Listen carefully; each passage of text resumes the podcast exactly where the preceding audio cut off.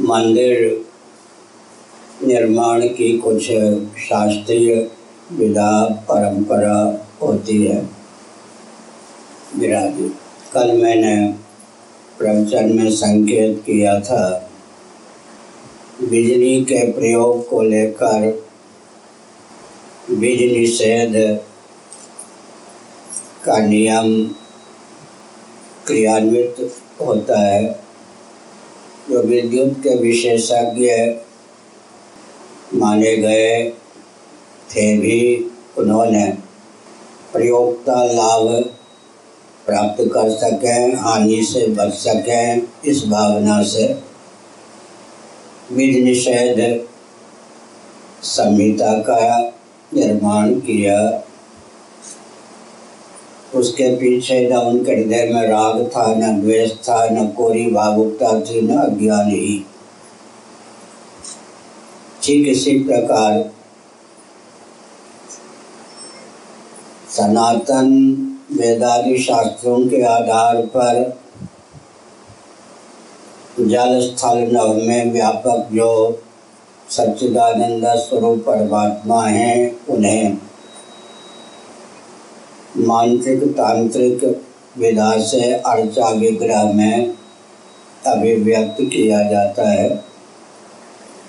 भगवान का वह दिव्य तेज अर्चा विग्रह अर्थात मूर्ति में विद्यमान रहे, विस्फोटक न हो या तिरोहित न हो, इस भावना से वेदादि शास्त्रों के मर्मज्ञ मनीषियों ने मूर्ति के पूजन, उनकी समर्था सेवा के संबंध में विधि निषेध, संहिता की संरचना की, उसका अनुपालन करने पर व्यक्ति लाभान्वित होता है, हानि से बचता है। मैं संकेत करता हूँ व्यक्त वस्तु को लेकर विधि निषेध की प्राप्ति होती है, उदाहरण के लिए। मैच बॉक्स या दिया सलाई में, पत्थर में, किसी काष्ठ विशेष में। अग्नि की विद्यमानता है, जल में भी अग्नि की विद्यमानता है। लेकिन जो आग व्यक्त नहीं है, उसको लेकर विधि निषेध की प्रसक्ति नहीं है। हाँ अग्नि व्यक्त कैसे हो, इसको लेकर विधि की प्रसक्ति है, निषेध की प्रसक्ति है। और व्यक्त अग्नि का उपयोग करने वाला लाभान्वित हो, हानि से बच सके, इस भावना से विधि निषेध क्रियान्वित है।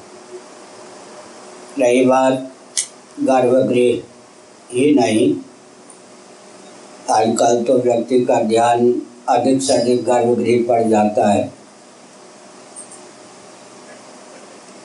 उसके आगे जो दर्शक दीर्घा होती है, गर्भगृह के बाहर, जहाँ खड़े होकर या बैठकर व्यक्ति अर्चा विग्रह का दर्शन करते हैं। उनको लेकर भी विधि निषेध की प्राप्ति है। कल मैं गया तो एक सज्जन जूता पहने खड़े थे। मैंने कहा, तुम नास्तिक को चलो यहाँ से। फिर भगाया। नास्तिकता तक, यहाँ तक है कि भगवान का दर्शन करने जाएँ तो भी जूता कोई खोल नहीं सकते। बहुत विडम्बना की पराकाष्ठा है। हमारे पूज्य गुरुदेव ने हमको एकांत में कुछ तथ्य बताया। आजकल की भयंकर उन्माद, पूर्ण परिस्थिति को देखते हुए भगवती विमला का जो मंदिर पूरी पीठ में निर्माण किया गया, मैंने आर्किटेक्ट, इंजीनियर को बताया किस ढंग से दर्शन दीर्घा हो। मंडप जहाँ से व्यक्ति दर्शन करते हैं।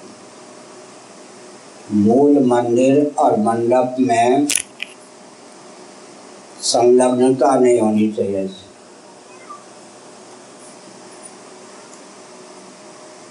इसलिए थोड़ा गैप अंतराल रहना चाहिए, लेकिन वर्षा आदि के चपेट से मुक्त होने के लिए ऐसे कुछ सज्जा हो, ताकि मूल मंदिर गर्भगृह, जिसमें है और दर्शन दीर्घा में संलग्नता न रह जाए।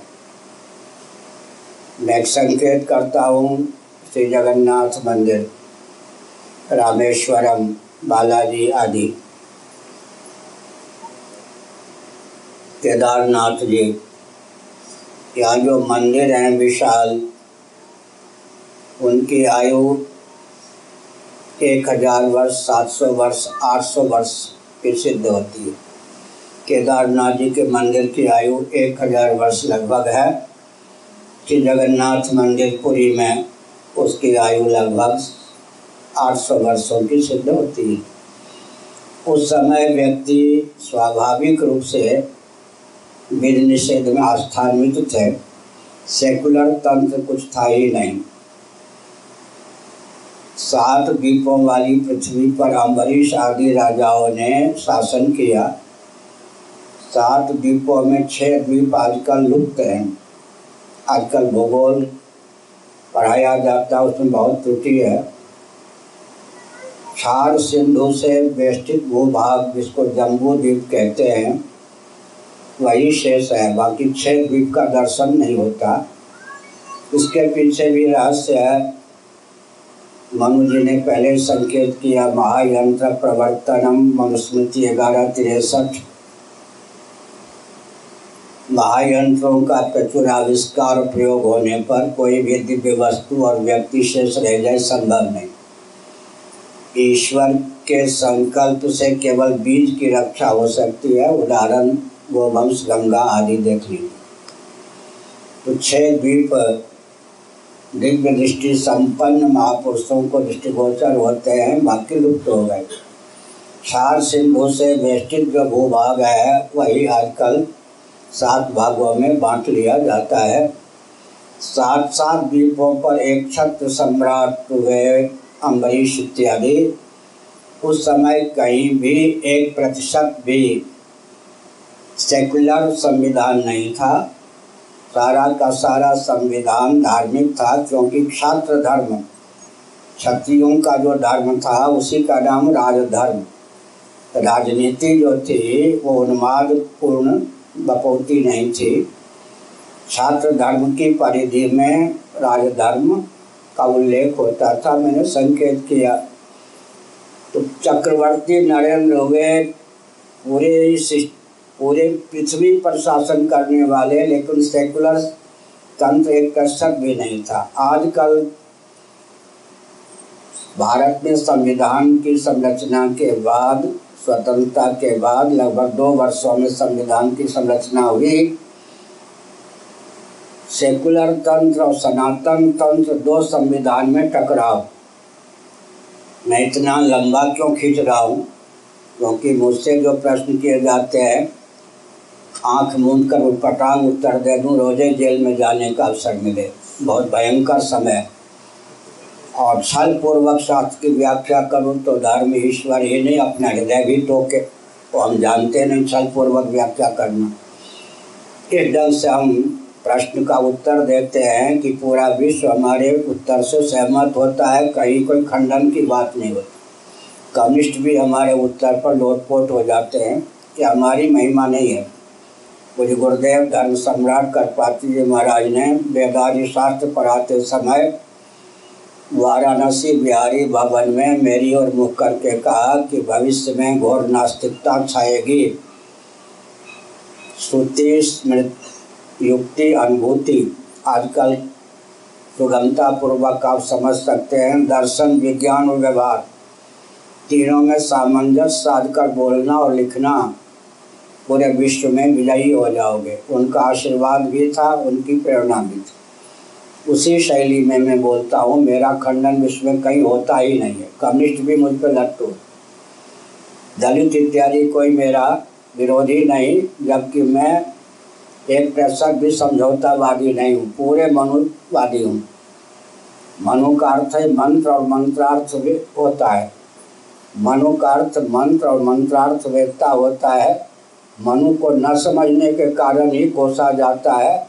उनको समझे बिना उत्तम व्यक्तित्व और शासन तंत्र की संरचना नहीं हो सकती तो हमने बताया कि जो गर्भगृह ही नहीं, मंडप, जहाँ से व्यक्ति भगवान का दर्शन करते हैं, उसमें भी अंतराल होना चाहिए, ताकि, मैंने एक संकेत किया था उस समय एक हज़ार वर्ष पहले, आठ सौ वर्ष पहले, सात सौ वर्ष पहले राजाओं ने आजकल की दृष्टि से एक एक अरब रुपये लगाकर मंदिर बनवाया। उस समय स्वाभाविक रीति से विधि निषेध में व्यक्ति की आस्था थी। ध्वज का दर्शन करके भी वही फल होता था जो पुजारी को होता था। कल मैंने बताया, सनातन धर्म में फल चोरी नहीं है, फल से किसी को वंचित नहीं किया गया। मैंने अपना ही उदाहरण दिया। मैं सन्यासी हूँ, अग्नि का स्पर्श भी नहीं कर सकता तो भोजन क्या बनाऊँगा? लेकिन भोजन करने से मुझे मना नहीं किया जाएगा। भोजन बहुत आस्थापूर्वक दिया जाएगा। तो भोजन बनाने में अधिकृत में नहीं हूँ, क्योंकि अग्नि का त्याग करके सन्यास होता है। सन्यासी निरग्नि होते हैं। सन्यासी के शब को भी जलाया नहीं जा सकता। सनातन विधान ये लेकिन मुझे भोजन से वंचित नहीं रखा जा सकता है। तो विधि निषेध का अनुपालन स्वाभाविक रूप से करते थे। लेकिन आजकल क्या है कि अब श्री जगन्नाथ मंदिर है। दीवार चार पहले चारों गेट द्वार कहीं भी घुस जाए तो मंदिर में मूर्ति में जो देवता का तेज प्रतिष्ठित है, उस पर प्रभाव पड़ता है। गुड कंडक्ट बैड कंडक्ट इसीलिए हमारे पूज गुरुदेव ने कहा कि तुमसे कोई पूछे तो गर्भगृह और मंडप में अंतराल होना चाहिए। उसी ढंग से पूज गुरुदेव ने, ताकि कदाचित कोई मंडप में जिनका प्रवेश नहीं होना चाहिए, वो घुस भी जाए तो गर्भगृह में प्रतिष्ठित मूर्ति पर कोई बुरा प्रभाव न पड़े, वो तेज कुपित ना हो जाए या तेज तिरोहित ना हो जाए। आग आप प्रकट करते हैं ना, आहुति डालने में भूल हुई नहीं तो फिर क्या होगा? आग संपत्त हो जाएगी, लुप्त हो जाएगी। व्यक्त का स्वभाव होता है। जो वस्तु व्यक्त होती है, उस पर विधि निषेध बहुत लागू होता है। थोड़ा प्रमाद किया नहीं तो विस्फोटक बन जाए या तिरोहित हो जाए। मैं डरा नहीं रहा। भगवान सबके माता पिता हैं, लेकिन सिद्धांत अपनी जगह जो के त्यों है तो परंपरा से यज्ञोपवीत संपन्न जो व्यक्ति हैं पुजारी गर्भगृह में, वो प्रविष्ट हों, वही पूजन करें। बाकी व्यक्ति, मैं तो अधिकृत हूँ श्री जगन्नाथ मंदिर के अंदर जाने में। यहाँ तक कि विमला मंदिर तो मेरे द्वारा प्रतिष्ठित है, मूर्ति मैं भी गर्भगृह में जाके कहाँ दर्शन करता हूँ? मैं तो मंडप से ही भगवती का दर्शन करता हूँ। मुझको किसने रोका? मैं तो वहाँ जाकर अंदर पूजन भी कर सकता हूँ। मेरे द्वारा प्रतिष्ठित है, मैं सन्यासी हूँ, ब्राह्मण, फिर सन्यासी, फिर शंकराचार्य।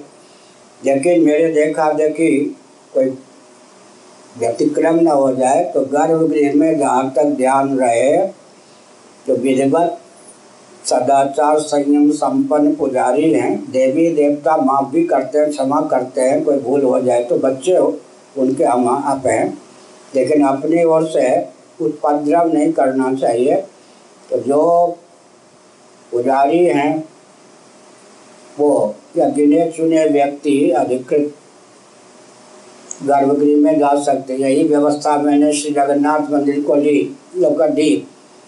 डेढ़ सौ वर्षों से अब व्यवस्था थी, सब मंदिर में घुसते थे। वो हल्ला ने मचे तो शासन तंत्र ने सुरक्षा के नाम पर हमारे द्वारा दिए गए निर्णय को यूँ मान लिया। बात हो गई घुमा फिरा कर नियम मेरा ही दिया हुआ था। ऐसे रथ यात्रा को लेकर जो मैंने निर्णय दिया को कोर्ट ने कहा शंकराचार्य के निर्णय में संशोधन परिवर्तन कुछ नहीं हो सकता न निरस्त किया जा सकता है। को, कोर्ट को यहाँ तक लिखा कटक हाई कोर्ट के चीफ जस्टिस ने कि कोर्ट को या शासन तंत्र को भी शंकराचार्य के निर्णय में शोधन का, परिवर्धन का अधिकार नहीं है। कोर्ट क्या हो आदेश दिया जाता है कोर्ट से उड़ीसा सरकार को निर्देश दिया जाता है शंकराचार्य ने जो निर्णय दिया है, यथावत उसका अनुपालन करें। तो हमने संकेत किया, हम न्यायाधीश के रूप में बोल रहे हैं, धार्मिक आध्यात्मिक क्षेत्र के सर्वोच्च न्यायाधीश शंकराचार्य होते हैं। तो हमने संकेत किया कि देवता का तेज प्रतिष्ठित रहे, इसलिए पुजारी भी हर समय नहीं स्पर्श कर सकते।